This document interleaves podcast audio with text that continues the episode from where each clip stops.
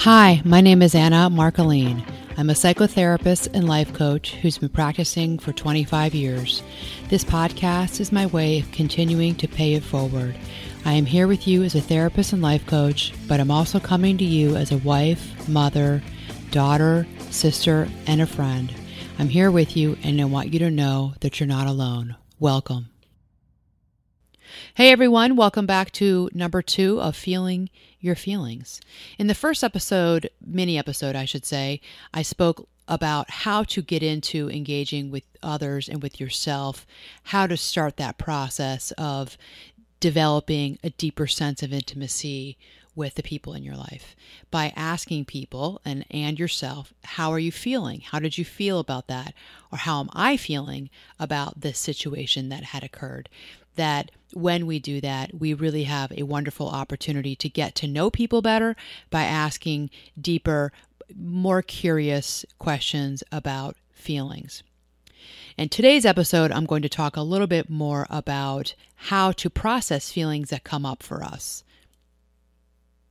So, oftentimes, what I see with clients over the many years of, gosh, so many conversations about what's happening in our lives, our thoughts, and our actions that we take in our lives, what I find and what I have found is that many people have not taken the time to really sit with their feelings and to process them. Like I said in episode number one, of feelings, I think that so many of us, or I know that so many of us, are running through our lives doing the do, and we don't take the time to really get into our bodies and to really sit with ourselves and sit with how we're feeling. I think sometimes we're busy and we just forget to do it. And I also think that there are many times when we don't want to do it. And I think people at times are afraid of what might show up, might what might percolate to the surface if they were to be quiet and they were to not be distracted and they were to just allow themselves to feel. That for certain people can be very scary. And if this is something that's very scary for you, I would really encourage you get help with it because it can be a game changer for you in understanding and developing a deeper sense of self awareness, self knowledge, a deeper sense of really emotional intimacy with yourself. It, it really does heighten your emotional intelligence or your EQ. So I, I do want to share that because if you are finding that you are struggling with looking at how you're feeling, ask yourself, am I also running away from it? Am I staying away from it? So let's start with an example. I'm going to use a hypothetical example of, let's say, a, a woman, a female client who continues to be in relationships that are just disappointing and hurtful to her. They, air quote, never seem to work out, and she really wants to be in a committed, hopefully married uh, relationship at some point in her life, but she just finds that she can't find the right one. So, this is a hypothetical. What I have often found in working with clients is that we have patterns in our lives that we repeat. There are themes and there are patterns. And as a therapist and as a life coach, I look for those patterns. When my client is speaking with me, I'm listening for similarities, I'm looking for patterns really there's no other word for it that seem to be showing up throughout the person's life as they're telling me stories and i'm hearing their narrative about in this case situations that this woman has been in for let's say the past 10 15 years. And you know one guy's narcissistic one guy never thought of me. You know i always i knew i came second third fourth. The, his guy friends were always first or maybe his parents or whatever. Maybe a, a, a sport came first and i was always second third or fourth. And what i look for with the, cl- the client is ways that first of all why is she tolerating that? What is that about? And number two why is her picker off? Because oftentimes in situations like this with clients, especially when it comes to dating and, rom- and uh, romance and wanting, looking for commitment, I say to clients, I think your picker is off because I'm starting to see patterns. And in this case, what I'm behooving that client to look at is what is the pattern? What is something in you that keeps showing itself in these relationships with these men? And oftentimes, what I have found is that my client has not processed her feelings about being in these relationships. The feeling of low self esteem, the feeling of not being enough, accepting the scraps that fall from the table, and thinking that I don't deserve a, a spot at the table. So that's her thought. And what and we in many times in our lives, that's a thought that we have. It's a deep thought. It's that still small voice inside of us, and we just let it stay there. And the reaction for many of us can be one of anger, it can be one of depression. I see that quite a bit with with um, issues like this. My picker is off. The relationships are not working out. And what do we do? We go into that self critical voice of putting ourselves down, being negative. The mood is one of depression. Maybe there's anxiety in there, but it's about me and what I'm doing wrong. And what the client has not done until we've talked is they have not gone deeper and looked at how they're feeling and processed why they feel the way they do.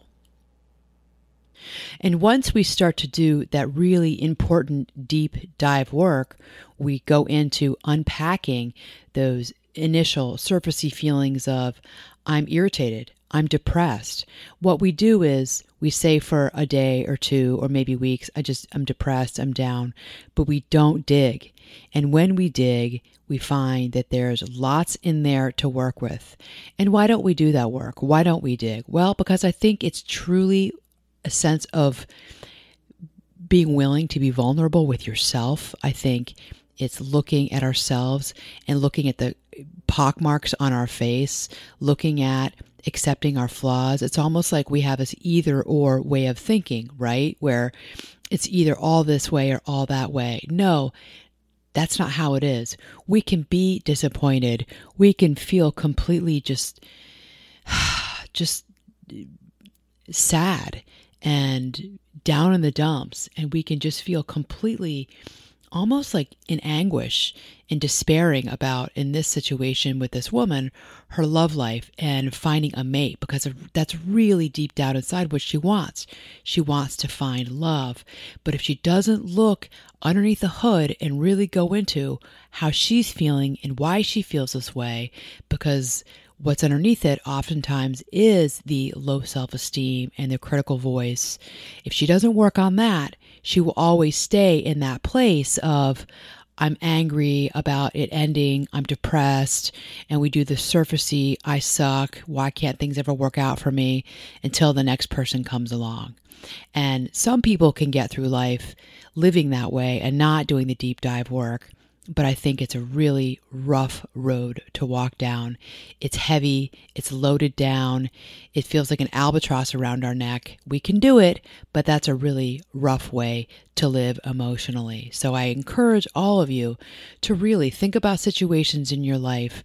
And are you feeling your feelings? Is it something with a friend? Is it something with a family member that's just not right? Something at work? Were you were you slighted? Did somebody do something to make you irritated or mad? Did somebody do something to make you feel just really sad and shut down about yourself? Go underneath, take the time, quiet yourself, and really look at how my feelings. Get the feelings list. You can get it off the internet, print one out. They're all over, they're easy to find, and really expand your vocabulary about how you feel and then where you feel it in your body. Like I said earlier, if you feel that you cannot do the work because of what comes up inside of you, then there might be some trauma work that you need to do. So there may be some unresolved deeper issues. You may need help with a licensed mental health professional in uncovering that deep work, maybe the work of shame and of, of uncovering shame. But for many of you, it's not deep trauma work. It's just living our lives, doing the do, going about living really just the in and out of you know, Monday through Friday, and then the weekend comes and just being busy, busy, busy, and we're not spending the time really focusing on ourselves. So I encourage all of you, you will have a life of much more self awareness, deeper understanding of, your, of yourself.